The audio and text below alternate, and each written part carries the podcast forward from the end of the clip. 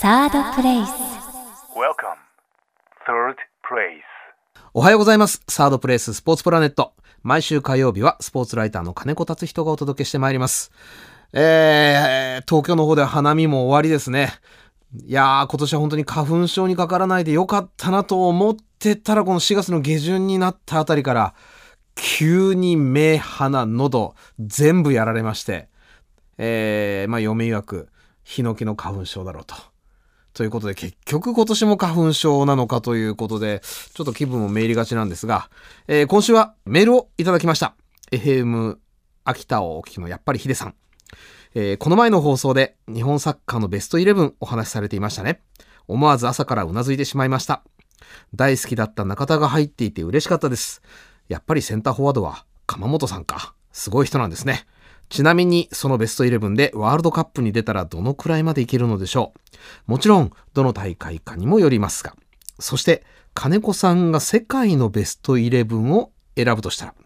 まあまあこれだけいろんな質問だとか感想を乗っけていただけるとこちらも非常に乗りやすいと言いますかね。えー前回この申し上げた日本代表ベストイレブンでワールドカップどこまでいけるか。決勝トーナメント進出したら万々歳でしょうね。あの、日本のベストを合わせたところで、まだまだ世界のトップにはちょっと遠いっていうところ、正直ありますんで、ベスト8、いいところなんじゃないかなと思います。で、えー、私が選ぶ世界のベストイレブン。これちょっと昨日、酒飲みながら考えてみまして、今日はそれでいきたいと思います。まず、ゴールキーパー。これはもう、何の迷いもなく、多分僕の中で一番無風地帯なポジションでしたね。えー、現ドイツ代表のノイヤー。普通こういう世界のベストイレブンとか選ぶ場合ですね、特に私のようなおっちゃん世代になってくると、どうしてもこう、過去を美化したくなるというか、まあ、最近の若い者物足んねえな的なところがどうしても出てきてしまうんですが、このノイヤーに関して言うと、まあ、本当に火の打ちどころがないし、えー過去のどんな偉大なゴールキーパーと比べてもですね、まあ、劣ってる部分、一箇所もないと。で、おそらくこれから先、20年経ち、30年経ち、またこういう企画が行われたとしてもですね、このノイヤーを超える存在というのは、まあおそらく出てこないんじゃないかと。これ例えばあの、ペレが出てきた時にそういうことをおっしゃってた方いたようですが、それと同じことをこのノイヤーというゴールキーパーについては当てはめてしまっていいんじゃないかという気がします。まあまあ本当にすごいゴールキーパーですね。えー、左サイドバック。ここはですね、ちょっと遡ります。えー80年代から90年代、それから21世紀の0年代にかけて活躍したイタリア代表 AC ミランのパオロ・マルディーニ。まあ、彼が左サイドバックだろうと。まあ、彼あの、イギリスのサッカー雑誌が、えー何年か前に特集した世界のスーパープレイヤーベスト100。ポジション云々ではなくて、世界で最も優れた選手は誰かアンケートで、ディフェンダーでは確か最上位。13位かなんかに入ったのかな。まあ僕自身も本当に好きな選手でしたし、まあ、男前でもありましたし、何より AC ミランという80年代のサッカーを大きくリードしたチームの、まあ、中心選手でもありますので、まあ、このマルディーニは欠かせないかなと。で、センターバック、これはもう2人ですね。えー、1人は74年西ドイツワールドカップ優勝メンバー、キャプテン、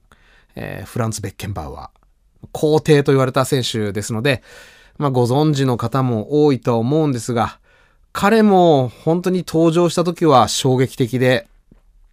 ディフェンスというのは相手とぶつかって鼻と前歯へし折って、で、とにかくボールっていうのは蹴るだけ。ドカーンっていうフィジカルオンリーのポジションだっていう印象がすごい強かったんですが、まあ、ベッケンバウアーの出場によってディフェンスにもこうエレガントっていう概念が初めてこう持ち込まれたっていうのかな。彼がいなければディフェンスというもののあり方っていうのは随分変わってたんじゃないかなと思います。で、フォーメーション433を採用しましたので、センターバックもう一人ですね。で、もう一人の方はこれ、まあ、ベッケンバウアーが登場しなければ現れなかった選手だと思うんですが、先ほど紹介させていただいたマルディーニとコンビを組んで AC ミランのディフェンスラインをコントロールしたバレージ、フランコ・バレージ。彼も本当に頭のいい選手で、まあ、あの、トヨタカップでミランが来日した時に、今、味の素フィールドっていうんですかね。西ヶ丘、当時の。西ヶ丘サッカー場で、ミランの選手たちが、当時の日本の大学生、確か東海大学だったと思うんですが、相手に練習試合のようなもの、紅白戦、スパーリングマッチみたいなのを行ったんですが、まあ、その時のバレージのディフェンスコントロールぶりっていうのは、一生忘れられないですね。とにかく、相手のつま先がちょっとでも自分たちの方向から、つまり自分たちの守っているゴールからずれて、これは横に行くぞっていうのが分かった瞬間に、バレージの式で一気にディフェンスラインが上がる。ああ、これがこう、ゾーンプレスっていうやつなんだっていうのを本当に痛感させてもらった選手です。フランコ・バレージ。忘れられません。えー、右サイドバック。これはですね、ちょっとあのー、この完全に僕の個人的な好みですね。74年ワールドカップ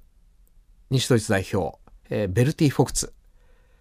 なぜ、まあ、この選手が忘れられないかと言いますと、まあ、74年主役は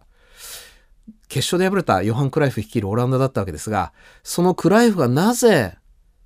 あれだけ試合を支配したにもかかわらず西ドイツに敗れたのか。まあ本当にクライフにすっぽんのように食らいついた右サイドバックベルティ・フォクツの存在が本当に大きかった。で、もう一つ言わせていただきますと、このベルティ・フォクツという選手、えー、僕がこの年になるまで愛してやまない、えー、ドイツ・ブンデスリーガのボルシア・メーヘングラドバッハというチームのキャプテンでありまして、79年かな。大怪我を彼は試合中に負いまして、そのまま引退すれば保険金が当時のお金確か数億円もらえたはずなんですが、チーム、メーヘングラドバッハが空前の危機、ひょっとしたら2部に落ちてしまうんじゃないかっていう危機に瀕しておりまして、その危機を救うために数億円の保険金を帰り水、彼、カムバックした。で、カムバックして、すぐ怪我を悪化させてまた引退しちゃったわけですが、まあその時は保険金降りず。まあそのあたりの不器用さっていうのもたまらなく僕にとっては魅力的で、武骨なプレースタイル同様にその生き様みたいなのにも強い印象を受けた選手の一人です。中盤行きましょうね。ここはもう本当にゴージャスです。えー、3人。1人は、えー、ヨハン・クライフ。1人は、ディエゴ・マラドーナ。で、1人、これもう1人、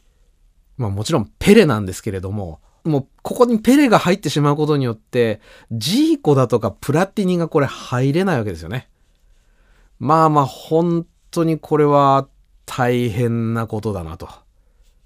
まあ、マラドーナ。これは、本当に、僕はもうライブでずっと見てた選手の一人なんですが、メッシが出現するまではもうこれ以上、このディエゴ・アルマンド・マラドーナという男以上の選手は現れないだろうなと思ってました。まあ、メッシにしても、マラドーナよりすごいところがあるっていうだけで僕はすごいと思うんですが、総合力でやっぱりまだマラドーナには及ばないと思いますし、とにかく忘れられないのは僕にとっても初めて現地で見たワールドカップ、86年のメキシコワールドカップ。アルゼンチンの前評判というのは決して高くなかったわけなんですが、本当にマラドーナが一人で、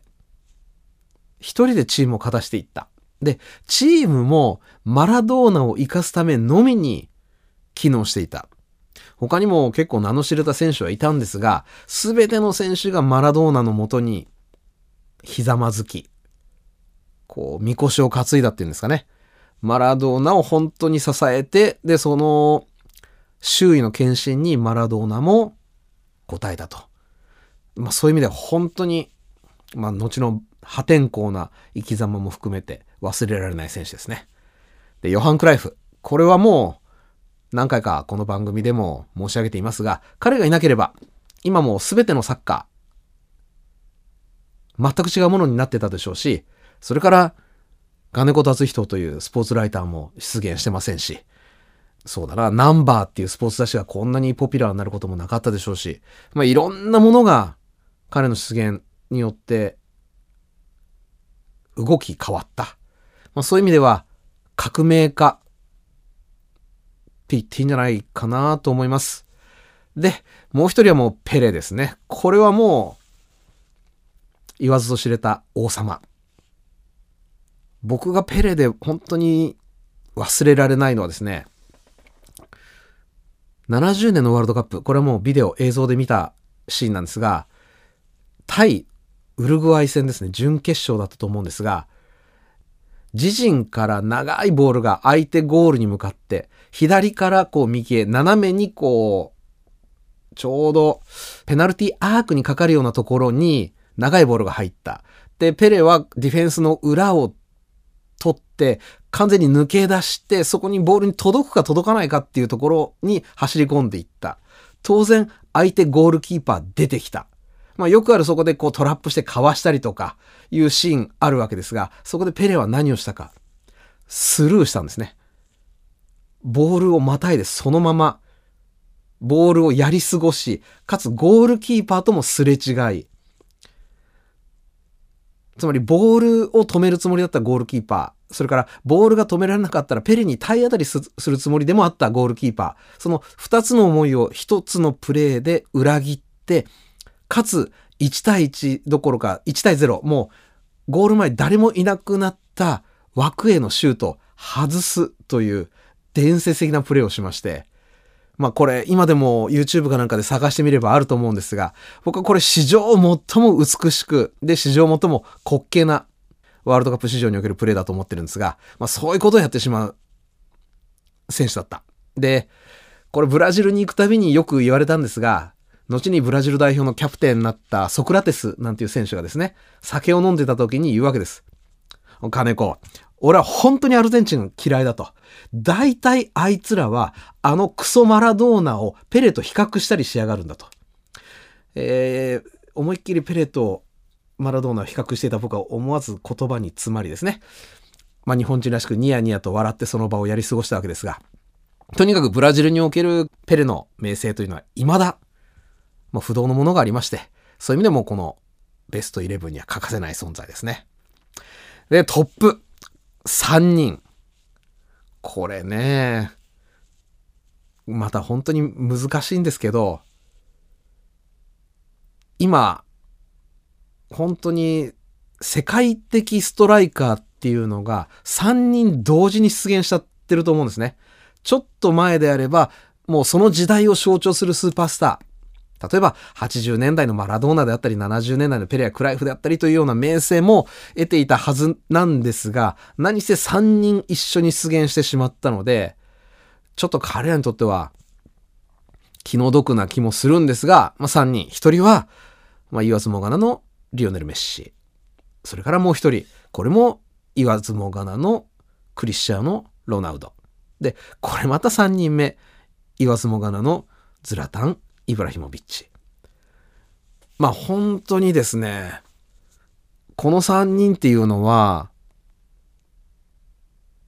もう本当にサッカー界におけるアンタッチャブルと言いますか、ディフェンスの存在っていうのを一瞬にして無にしてしまうと。あの基本ストライカーっていうのは、もちろんそのストライカー個人の能力っていうのも必要なんですが、アシストをしてくれる人周囲の助けなしには成り立たない部分がすごくありましてまあその象徴が74年の西ドイツを優勝に導いたゲルト・ミューラーであり82年のイタリアを優勝に導いたパオロ・ロッシだったりするわけですが彼らは自分一人でできることっていうのはあんまりなかった。ところが今名前を挙げた3人っていうのは味方がどんなにこうダメでも。まあ変な話、メッシが日本人であれば、それだけでワールドカップで日本優勝できちゃう。ズラタンでもいい。クリスチャノ・ロナウドでもいい。いたら、ワールドカップベスト4コンスタントに狙えてしまう。まあそれぐらいの存在が今、こう、生でプレイしているところ見られるっていうのはですね、まあ、本当に幸せなことだなと。まあ、若い方の中にはペレがすごい、マラドーナがすごいって言われて、まあなんだよ、そんなの俺ら知らねえよって思う方いらっしゃると思います。でも、まあ彼らもすごいんですけれども、彼らに負けない存在が今、リアルタイムでプレイしている。で、その彼らと同じ時代の空気を吸っているっていうのは、これから先、きっと自慢できる日が来るんじゃないかなと思ったりもします。ということで、今週も金子達人がお届けいたしました。また来週。サードプレイス。